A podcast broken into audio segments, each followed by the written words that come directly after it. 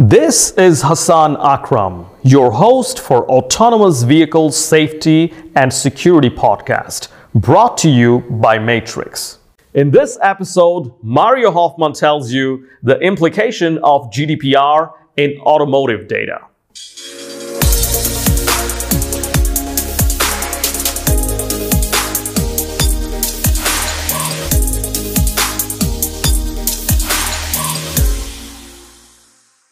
I've been knowing Mario since 2006. Mario Hofmann, who is leading Continental's Security and Privacy Competence Center at Frankfurt. I've completed my master's thesis under his supervision.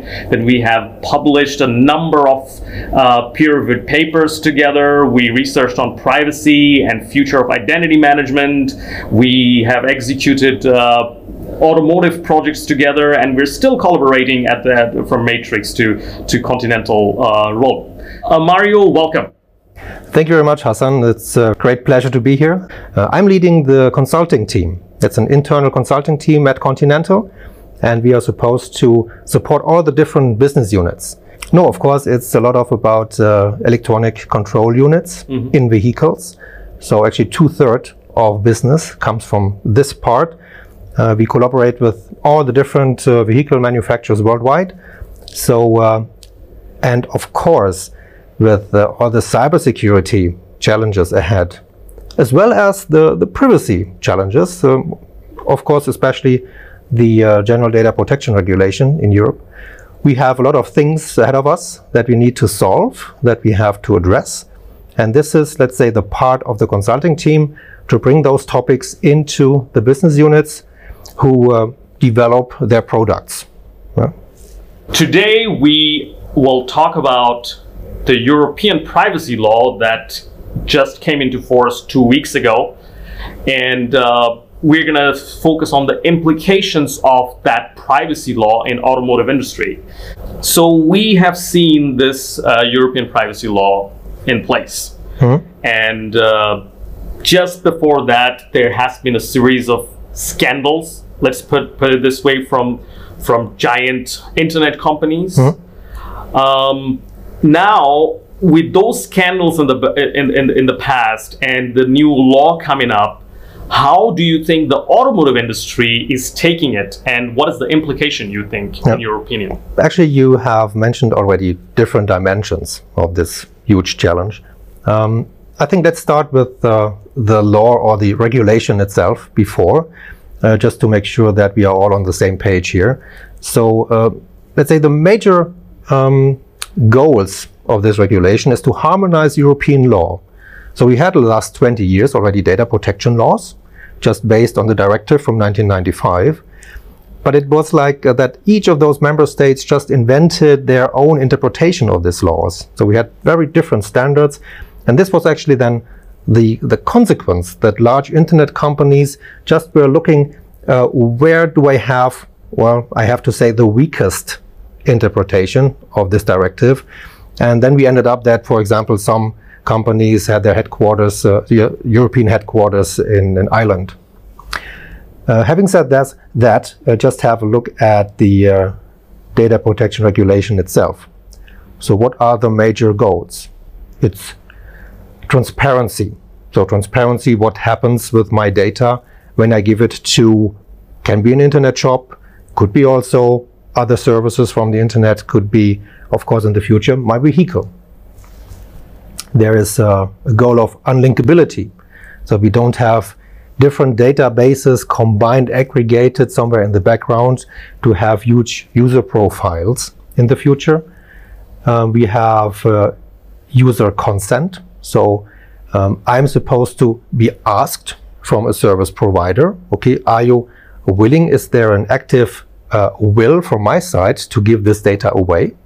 Well, this is one user consent. So I have to say yes somewhere, explicitly opt in.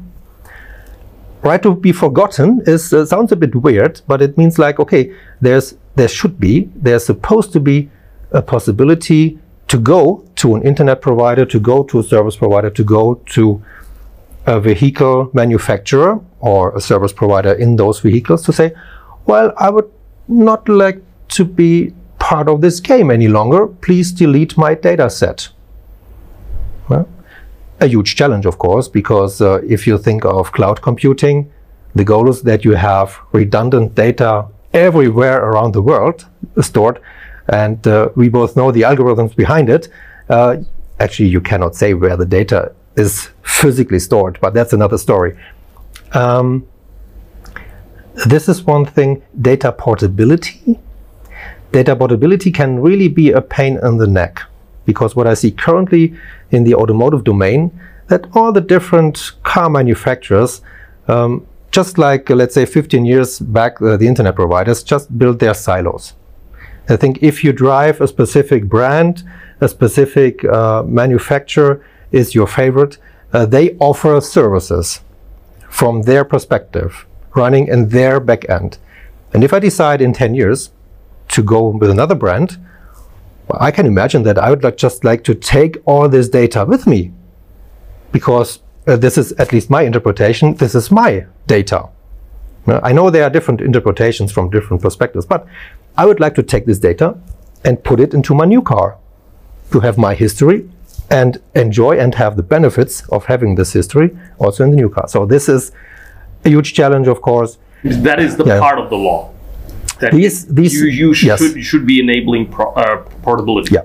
The reason why we are sitting here is not all of these weird aspects of the data protection, because we had this already in the directive.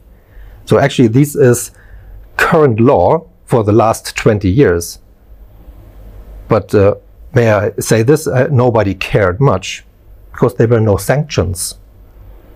No? If you don't follow those rules, oh well, there was nobody who could really sue you, who could really get to court. And there was never, let's say, well, that you have to expect millions of fines to pay if you don't be compliant to this directive. And this has changed dramatically. And this is, I think, the major progress from a privacy point of view, that we now have sanctions. Actually, two aspects. It's either 20 million or 4% of your annual turnover, depending on what is more. And if you think of huge companies with billions of annual return, you can think of that also the sanctions, if you don't follow this law, are also in the billions. And this made all the managers wake up. Ah, okay, there's something that we have to consider. And this is why we are sitting here, right? As everybody knows, none of us are lawyers, so we have you have kindly stated the basics of the law, and it's a clear disclaimer that nothing should be taken as a legal advice from this show. We will focus on the technical aspect of the privacy law. How are OEMs? Let's start with OEMs, and we'll go to Tier 1. How are the OEMs dealing with it? And automotive is, let's say, a special domain in some sense. What I mean is that if we make decisions today, either in your projects or in my projects for the huge vehicle manufacturers, these decisions will affect products. Let it be a door control unit, let it be an airbag control unit, let it be an entertainment system in future models. We will see those systems in 2 to 3 years from now on the roads, and they will drive there the next 15 years. So that means that we have to take into account that decisions, let it be in cybersecurity, but also here in this data protection regulation direction, decisions that we make today will be valid the next 20 years. But this is quite a time span that we need to consider here to make it right. Well, and what does it mean from a technical point of view? Well, maybe I can start with a little story. I was very well surprised, actually. 1.5 years back, I had a meeting in Japan with one of the Japanese vehicle manufacturers, car manufacturers, and we had a 3-hour special session on what does the European General Data Protection Regulation mean to those guys. because I also was just confronted with this. At that time, it was published, so 2 years back, the regulation had been published. Now it came into force. And what does it mean? And no matter what they asked, let it be from, okay, what happens to this data from the sensor? What happens with the data from this entertainment unit? What happens with the data that we send to our backend? My answer always started with, it depends. Yeah, I know this is not really promising or leading to, let's say, a solution right away, but this is the truth. And it depends just means, of course, if you have a single data from a radar sensor, there's actually nothing that is related or linked already to some personally identifiable information. So how we call it, right? So things that we need to consider and we can affect or violate the data protection regulation. And but what I mean with it depends is, what are you gonna do with this data? Are you going to combine the data with other data in the vehicle? Do you interpret it? Do you evaluate it? Put it together? Yeah, make some aggregation, just get some information out of it. Do you send it to a backend? For how long? Huh? And then we are exactly in the middle of this, okay, when it is combined, when it is gathered, interpreted, and goes into a backend, do you have the user consent? Is this transparent to the user in the car? Do we have kind of a computer, man-computer interface, which makes it possible driving the car to make decisions about data sharing?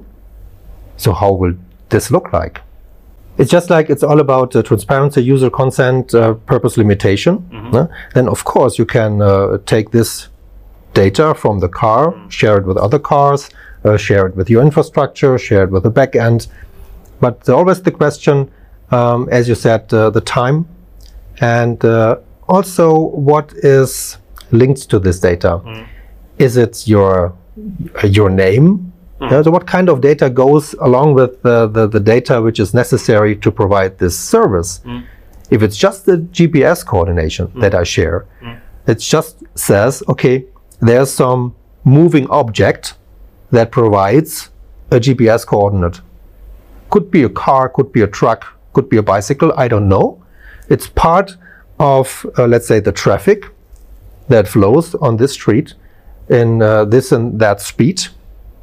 And this, from my understanding, would already be sufficient to provide a service like a traffic forecast, or what is the current situation on the way that I need to drive. Mm. So there's no need to have, I don't know, the license plate, or to have a name, or to have a serial number connected to this data. Mm. For what? Mm.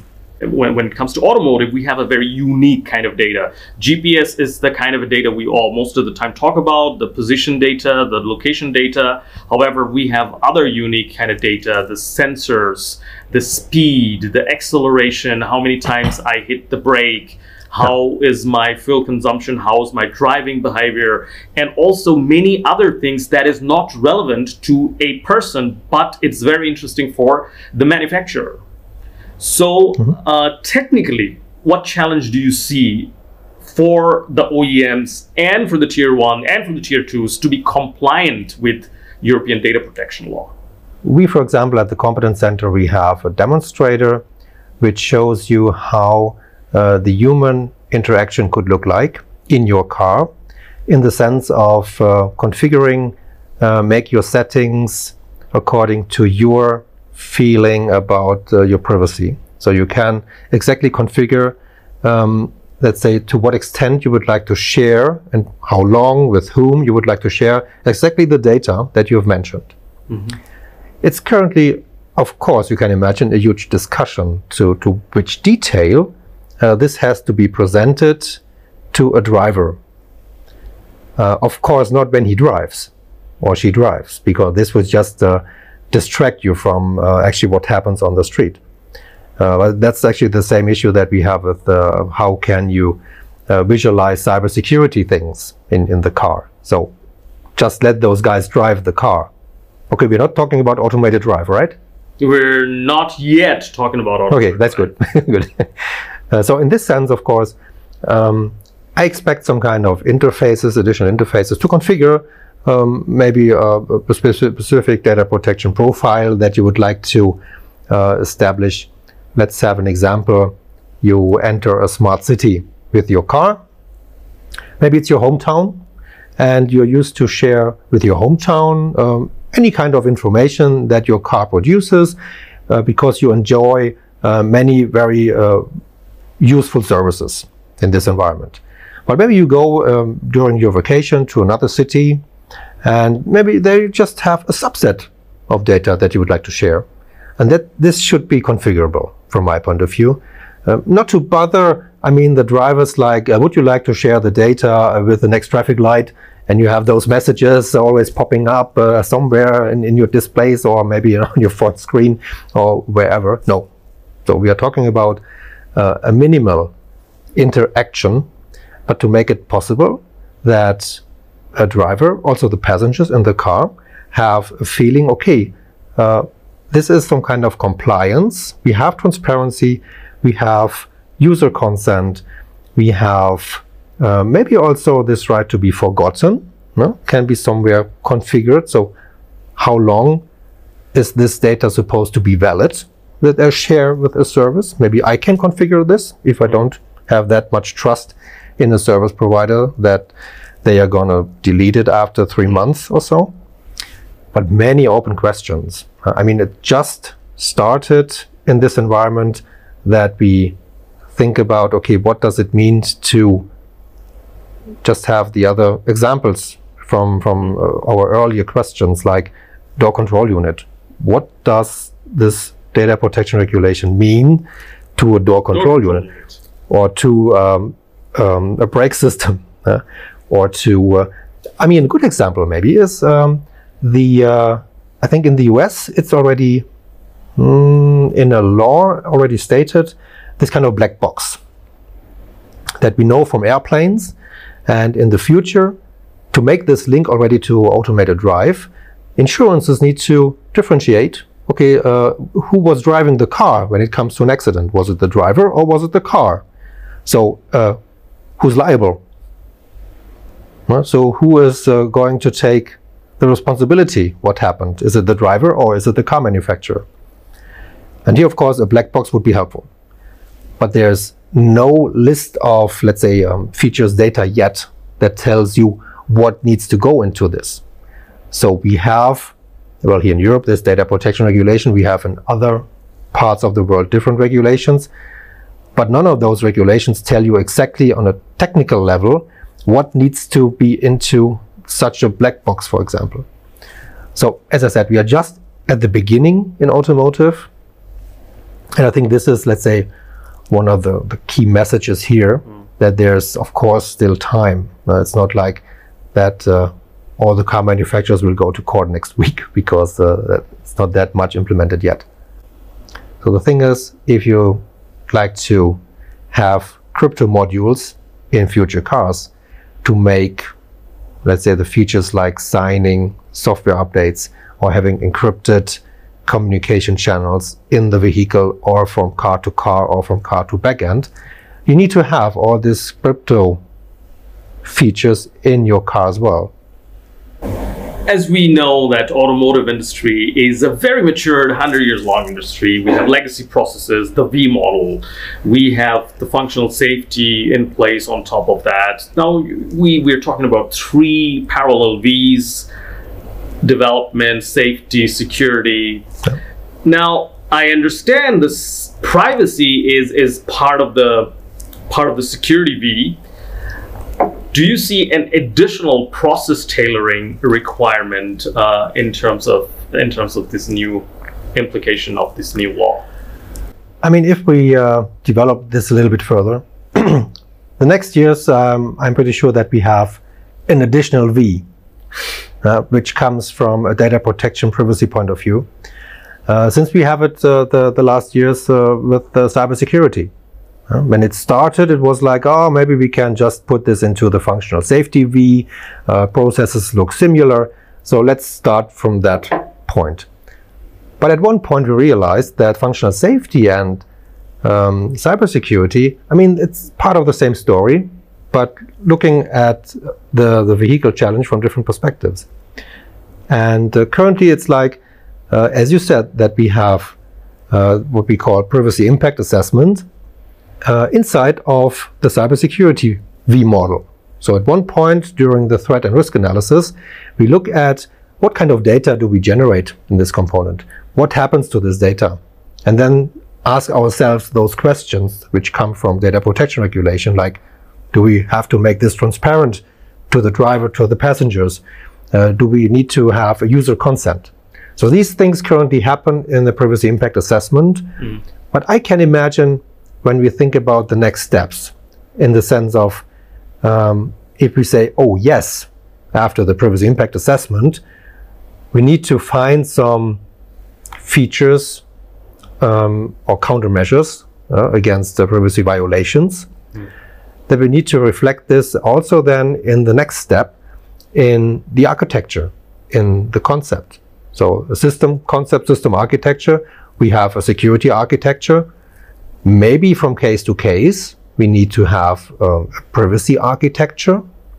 And then, of course, the implementation phase, when we start coding these things. Mm. And then on the testing side, again, I think there will be specifically tailored testing specifications to prove that we have fulfilled the requirements that come from data protection and privacy. Mm-hmm.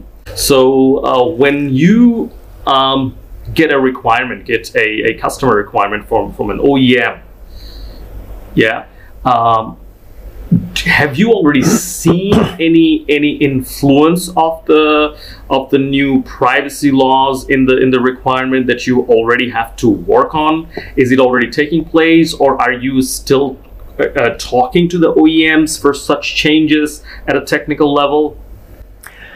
I think currently it's one stage before that we get concrete requirements in the requirements list from our customers. Mm-hmm.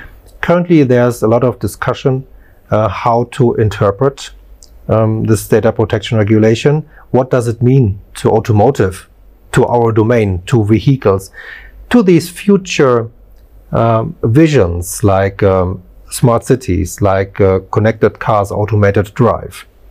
So of course, to make those scenarios happen, we need to exchange data. And here it comes exactly to the point where we need to have those privacy impact assessments. Mm-hmm.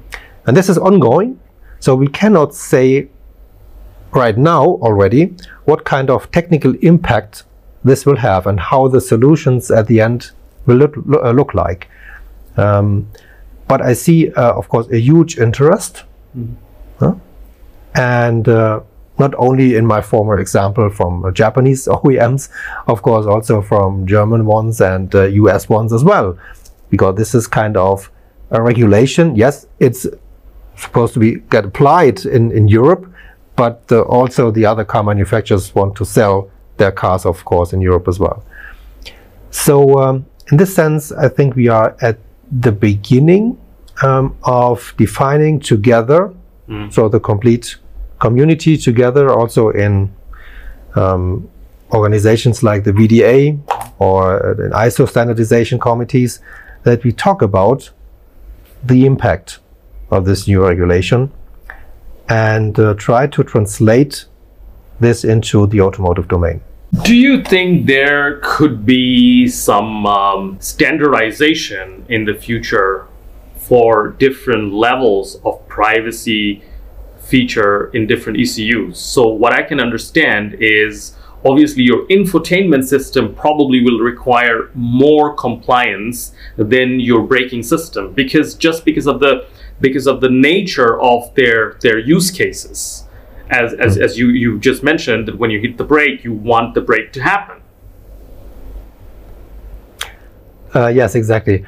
I was just thinking about an example that we all know from, I don't know how it is currently, but in former versions of Windows, we had also this privacy configuration. If you remember, you had this how would you like to share information with internet services?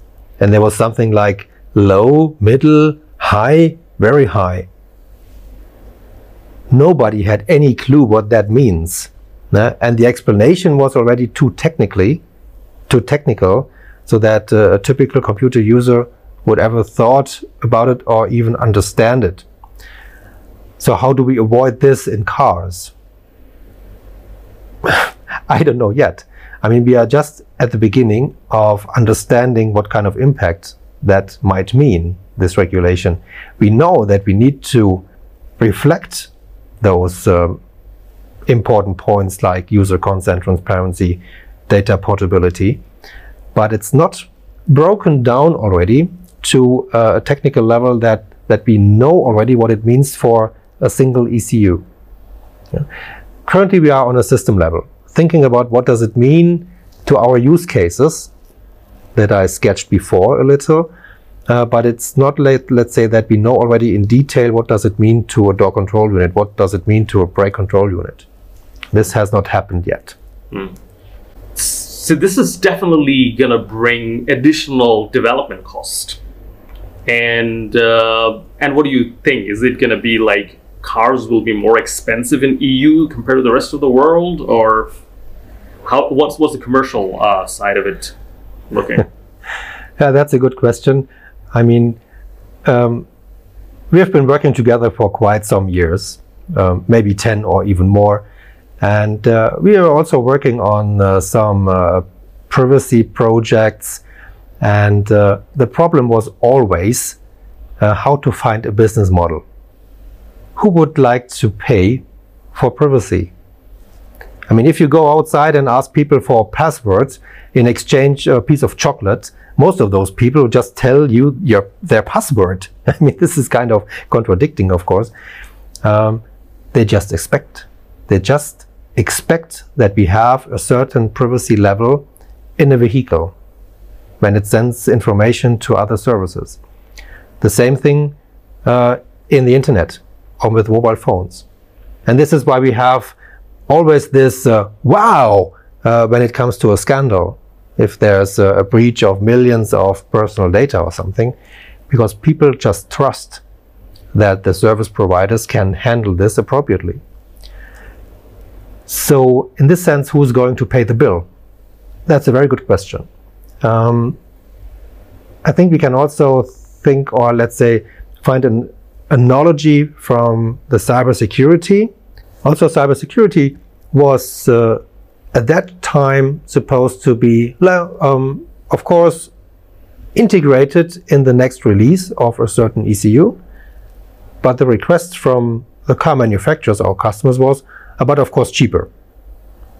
In the meanwhile, no surprise, the domain, also the complete community realized, of course, it's not for free.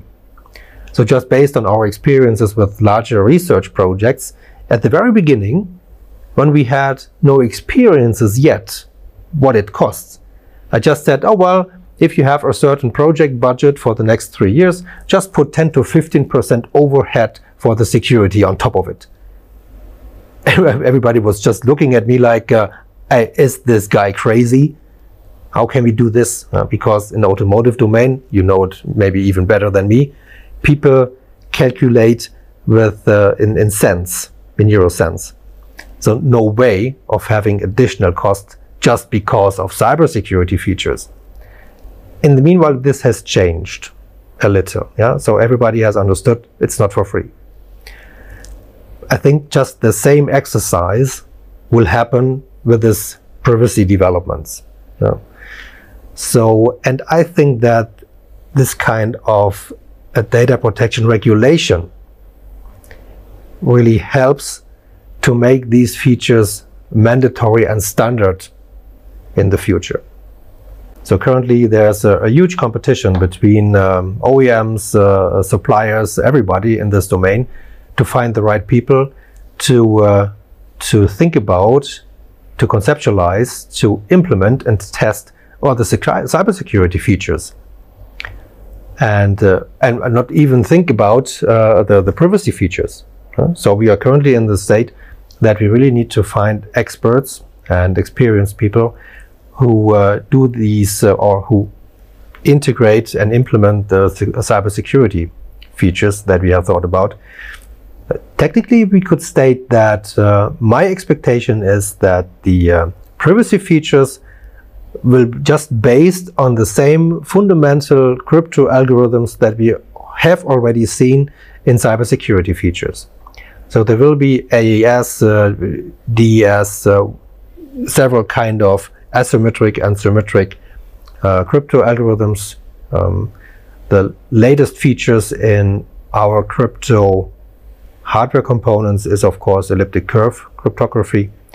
So these are also the fundamentals for having privacy features when you rely on hardware, trusted hardware anchors, which make it happen that you can send personally identifiable information in an encrypted and probably signed way to some kind of counterparts like other cars or backend. In future, these two things, these two aspects of security, privacy and cybersecurity, should they be independent of each other or should they work together? I think from a development process point of view, we can nicely fit those privacy aspects into the cybersecurity V-model. So, but this is also true for the functional safety. So if you think about it, those specialized people in the future should talk together, of course. So we have specialized people from a functional safety point of view. We have specialized people from a cybersecurity point of view. And in the future, we will also have specialized people who can reflect and who can make proposals how to integrate the privacy features properly in future components. So I think this will be just a natural way to do it. Because to have everything together, it's just too much to handle for just one person. So I think, yeah, from the effort point of view, we will have to put a little bit more effort, I guess, in the future for the ECUs that we need to equip with privacy features to be compliant to the GDPR. So in the end, for our audience, if you have to summarize some challenges and some opportunities, could you name some? Well, the opportunities that I see here is that there's now a regulation in place that harmonizes the different laws in Europe. So there's really some kind of security in, let's say, our plans for the future, also for the automotive domain, that we know what kind of general aspects, high-level protection goals are expected. Like what I said, transparency, user consent, purpose limitation. It's not that much, and we know those rules already from other domains. It's also nothing really new, so we don't have to reinvent the wheel in some sense. So, and having said that, I would just, my conclusion would be keep calm and get compliant. Well, the challenges, of course, is how to integrate the privacy threats and the risks that comes along into our V-model. Well, of course, we need more experts that can deal also from a technical point of view with the privacy implications to make our components compliant to GDPR in the future. We will have, of course, the never-ending budget discussion. Well, I mean, we need to mention this here, that this is something that was under discussion, of course, with the functional safety as well as cybersecurity functionalities, but also now with the risks and with the requirements that come with the GDPR. Mm-hmm. And the major opportunities are? The opportunity is to get this fundamental right of privacy and data protection into our future digitalized world in an appropriate way. And the GDPR is one main cornerstone, from my opinion. Thank you, Mario, for being with us. It's been a pleasure. Yeah, thank you very much for the invitation. If you have liked our show, please feel free to write comments or write to us at podcast@matrix.de.